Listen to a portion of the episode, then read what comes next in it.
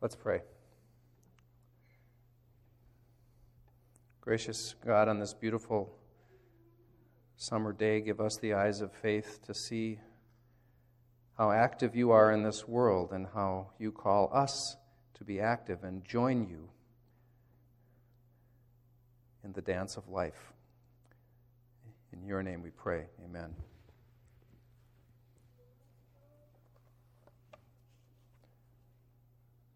Seize the day. Carpe diem. Make something happen in life. Don't be passive. Dare to be great, even perhaps. Or there's this similar adage. There's a bunch of adages like this. The early bird gets the worm, which is too bad for me because I'm not an early bird. My wife's going to get all the worms. The meaning is don't wait around for others to get what might be coming to you if you are proactive and get up early. Sort of carpe diem in regular time. And while the meaning in Dead Poet Society is defined without reference to God, surely you notice that, it is enriched when God is a player in this scenario because we're not just defiantly creating meaning for ourselves, you and me, in a bleak universe. No, not at all. And so you get an adage like this God helps those who help themselves. You ever heard that one? Now, there's much to criticize about that phrase, but it does have a grain of truth, too, that connects with today. It's a lot easier for God to help us, the reasoning goes, when we are proactive, join the cause, and use our gifts. Step in, step into it. So, take initiative. Our gospel text, as Patrick pointed out so nicely, gives us a voice to this when Jesus said, you know, the famous words. And I just remember this song I, I learned when I was a kid uh, Seek and you will find, knock and the door shall be opened. Ask and it shall be given, and a love comes a tumbling down. Anybody ever heard that? Right, Dave. It's an old Holden Village song. Um, yeah. Seek, knock, and ask. Thank you for enduring my singing. This is what the third chapter of Ruth is about ask, seek, knock, early bird. Carpe diem. God helps those who help themselves. Call it bold, call it even inappropriate. it worked. You may recall that Naomi once, a little recap here, once a mother to two sons, is now a childless widow. One of her sons' wives, Ruth, now a widow herself, has chosen to stay with her mother in law come Hades or high water. One problem for both of them Ruth was a Moabite, a despised neighbor, even worse than being from Wisconsin. Sorry. Now in Israel, Ruth had found favor and protection working in the fields of Boaz, a wealthy farmer, and himself uh, um, a distant relative of, of Naomi. But, this is important, Ruth was vulnerable here. She was an immigrant, and we know how vulnerable immigrants can be, do we not? And unmarried with no children to care for her in her old age. Naomi also lacked social security in a land with no safety nets for the elderly. So, at Naomi's behest, we learn today that Ruth finds a husband, a future, and security in one visit to the barley threshing floor. And Naomi may have found security as well. So, to quickly recap the story that Audrey already read, so we get the, the details of this, Na- Naomi instructed Ruth thusly Tonight, Boaz will be winnowing the barley, sorting uh, the barley from the chaff on the threshing floor.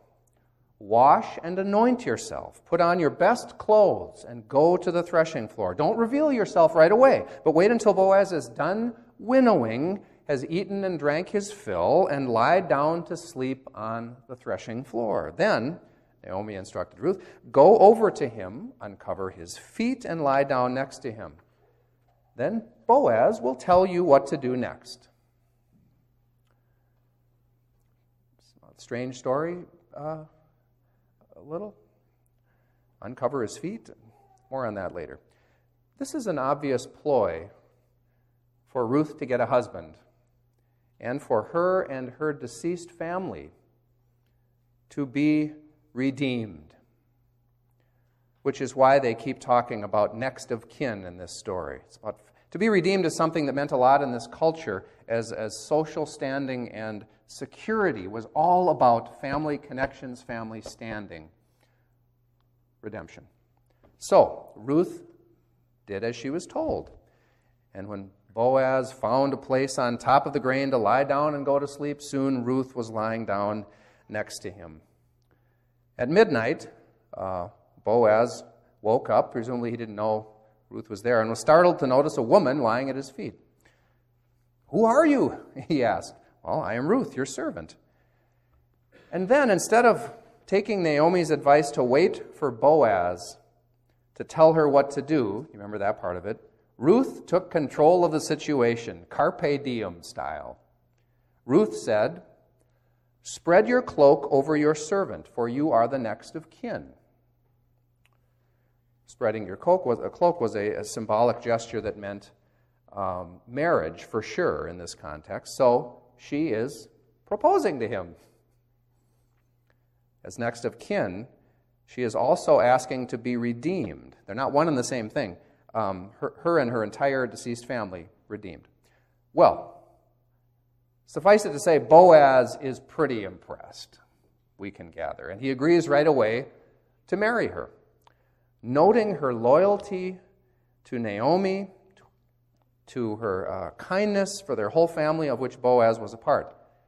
And he also notes that Ruth, as a younger woman, did not go after younger men as she could have, but instead chose Boaz. Now it's pretty clear he, he's pleased with, with this uh, situation. On the matter of redemption, he suggests that he was not next of kin and must, must check with another kinsman who is next of kin. He would, however, marry her and he then asked her to stay until the morning.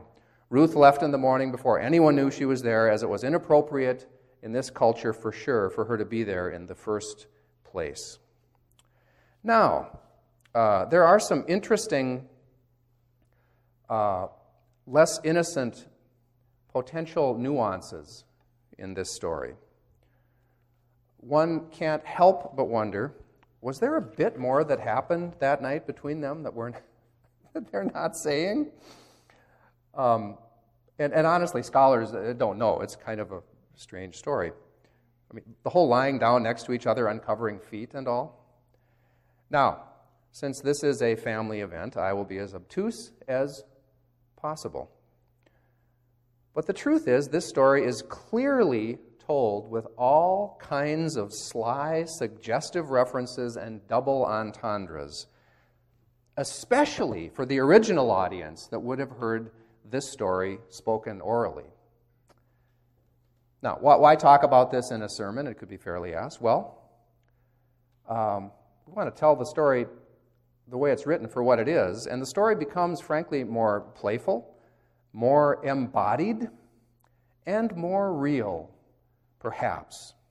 The truth is, God has pitched a tent in the real world where we live not some sanctimonious place that we don't recognize. So this matters. First of all, the original listeners would have understood that the uncovering of feet was also a euphemism for something else. Then again, maybe it's just feet. Second, a threshing floor was also code in that culture for other more carnal uses besides winnowing barley. Also used for winnowing barley. Third, Ruth's instructions to Boaz to spread his cloak also had another meaning besides marriage, something much more immediate. And of course, just as with our language, lying with someone had double meanings too. So, one can imagine when this story was, was originally told, people were chuckling and there were glances this way and that. It was a very real, if somewhat amusing story. Well, exactly what happened that night, we don't know. Either way, the PG or the NC 17 version, either way, this story is scandalous. Because even if we take the more innocent interpretation here, it was still wildly inappropriate for Ruth to lie down next to a man who was not her husband in a public place. This is why she had to leave secretly in the morning. So, if one is a legalist here, we might say that Naomi's scheming and Ruth's bold behavior should not be rewarded at all. And yet, Ruth now has a husband and the promise of redemption for her family. Boaz has a wife and a connection to the lineage of Elimelech. And they all lived happily ever after? Did they? Well, you'll have to come back next week to find out. Suffice it to say that Ruth and Boaz are the great great grandparents of a certain King David, whose lineage also leads to whom? Guesses? Thoughts? Yes, Jay, you're, getting warm, you're getting warm indeed the lineage that led to Jesus. But let's be clear about one thing. The Bible is full of characters, even heroes, who are far less than pure, and yet God works through them without a doubt, particularly when they are doing something that is helpful and a blessing for others. That seems to be the case in this story without a doubt. And while we might be tempted to think God is nowhere to be seen in this story, um, God's not mentioned, plus it seems a little bawdy.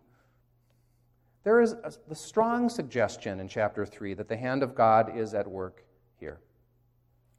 For instance, the term we read about in this story, spreading your cloak, has yet another fascinating nuance, quite a lofty one, actually.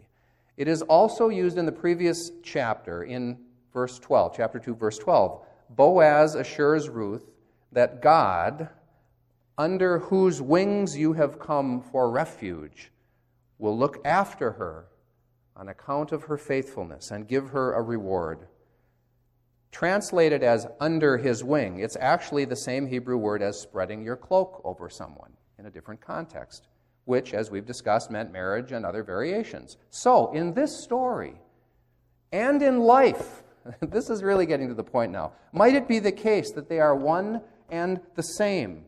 When Boaz spread his cloak for Ruth, offering her marriage security and a future, this was a good thing for both of them. Surely, as Martin Luther reminds us, God is at work in any and all things that bring life and blessing to people's lives. Luther used the term in, with, and under to describe how God is at work in people, in, with, and under. God does look after us through the actions of others, and God does look after others through the actions of you. This was a core teaching that we discussed in detail in the GPS course last spring. And it is particularly true with those of us who are called as baptized believers.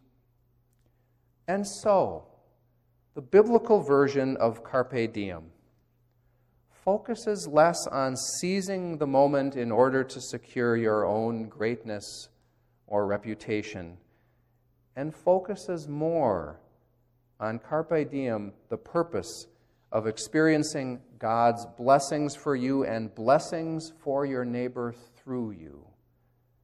Carpe diem for the follower of Christ means step up, use what you have to participate in the life of God. That being the case, each and every one of us ought to be alert to the ways that God both blesses us and cares for those around us through you and through me. Despite all our flaws and wrong decisions on a regular basis. That is good news. Amen.